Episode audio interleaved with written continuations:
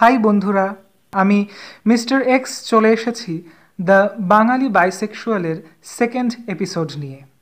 এর আগের এপিসোডে তোমাদের সাথে আমার কিছুটা পরিচয় ইতিমধ্যেই হয়ে গেছে।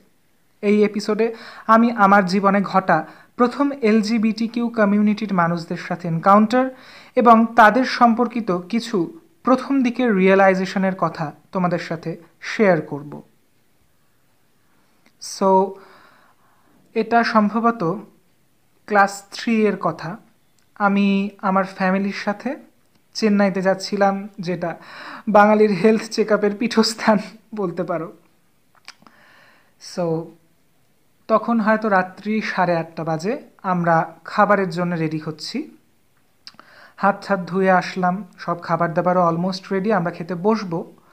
তখনই হঠাৎ করে আশেপাশের কম্পার্টমেন্টের থেকে চিৎকার, চেঁচামেচির আওয়াজ শোনা যাচ্ছিল, হাততালি, গান এই সব শুনতে পাচ্ছিলাম। আমার একটু উইয়ার্ড লাগছিল মা বাবাও একটু অকওয়ার্ড হয়ে গেল।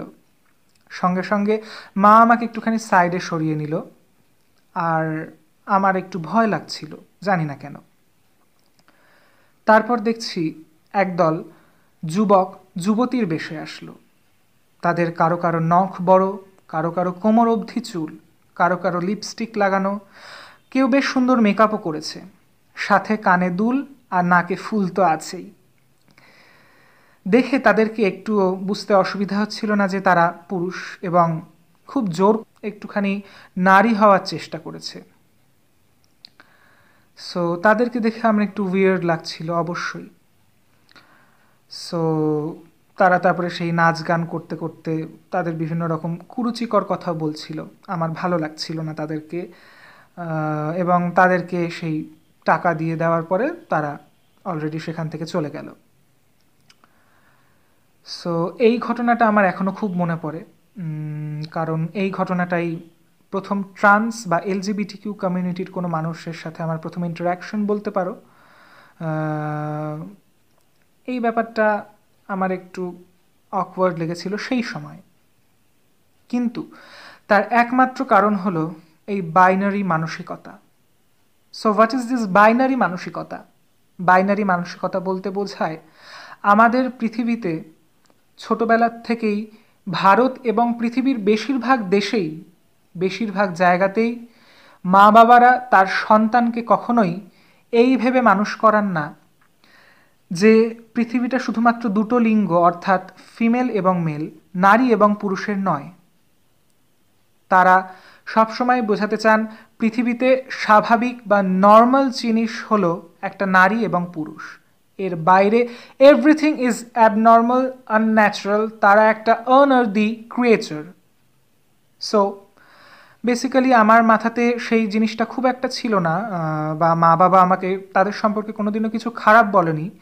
তাও যেহেতু তাদের সাথে সবসময় আমাদের ইন্টারাকশন বা ওঠা বসা কিছুই হতো না বা তাদের সাথে আমরা কেউ কোনোদিনও সেইভাবে পরিচিতিও তৈরি হয় না। সেই জন্য তাদের প্রতি আমার এই অকওয়ার্ড ফিলিংসটা ছিল সেই সময়। কিন্তু আমার এই বাইনারিনেসটা ধীরে ধীরে কমে যেতে থাকে আরও উঁচু ক্লাসের দিক থেকে। এই গেল আমার প্রথম রিয়েলাইজেশন এছাড়াও আমি আরেকটা কথা শেয়ার করতে চাই। যখন প্রথম আমার মধ্যে বলতে পারো বাইসেক্সুয়ালিটির লক্ষণ বোঝা যাচ্ছিল মানে অন্য কেউ বুঝতে পারেনি, আমি নিজেই সেলফ রিয়েলাইজেশনের মাধ্যমে সেগুলোকে ডিসকভার করছিলাম।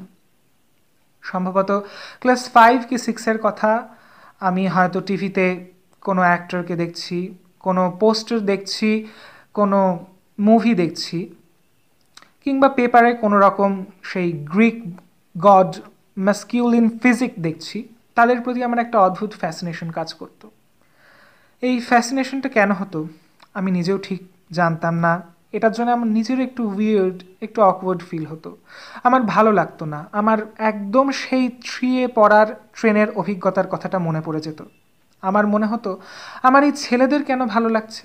কেন আমি মেয়েদেরকে ভালোবাসছি না? বা কেন মেয়েদেরকে ভালো লাগছে না? যদিও তখনও আমি ভাবার মতো অত ম্যাচিওরিটি তৈরি হয়নি, আমি অনেক ছোট। সো সেই ছোট বয়সে আমার মধ্যে হঠাৎ করে মনে হতে শুরু করল তাহলে আমিও কি শেষ পর্যন্ত সেই ট্রেনের মানুষগুলোর মতো হয়ে যাব? ছেলে হয়েও আমাকে মেয়ে হয়ে সেজে থাকতে হবে, এরকম করে হাততালি দিয়ে গান গেয়ে টাকা চাইতে হবে? আমার কোনো সোশ্যাল লাইফ থাকবে না। মা বাবার সাথে আমি থাকতে পারব না, আমি কোনো জব করতে পারব না নর্মাল লাইফ লিড করতে পারব না আমি। সো এই ব্যাপারগুলো নিয়ে আমার মধ্যে একটা অদ্ভুত ডিপ্রেসিভ মোড তৈরি হয়েছিল। এই জন্যে ক্লাস ফাইভ সিক্সে আমার পড়াশোনারও একটুখানি ঘাটতি হয়েছিল। আমার রেজাল্টেও তার প্রভাব পড়েছিল। এই একটা খারাপ লাগা আমার মধ্যে খুব স্ট্রংলি কাজ করতো। আমি ভাবতাম যে আমার জীবনটা তাহলে হয়তো শেষ হয়ে যেতে পারে কিংবা আমার কোনো ফিউচার নেই। সো এটা নিয়ে কখনো কখনো আমি খুব ভয় পেতাম। কিন্তু ধীরে ধীরে বিভিন্ন পেপারের লেখা, বিভিন্ন এলজিবিটি কিউ কমিউনিটিকে নিয়ে মুভিজ কিংবা ডকুমেন্টারি কারও কারও ইন্টারভিউ এইসব দেখে আমার ধারণাটা কিছুটা পরিষ্কার হতে শুরু করল।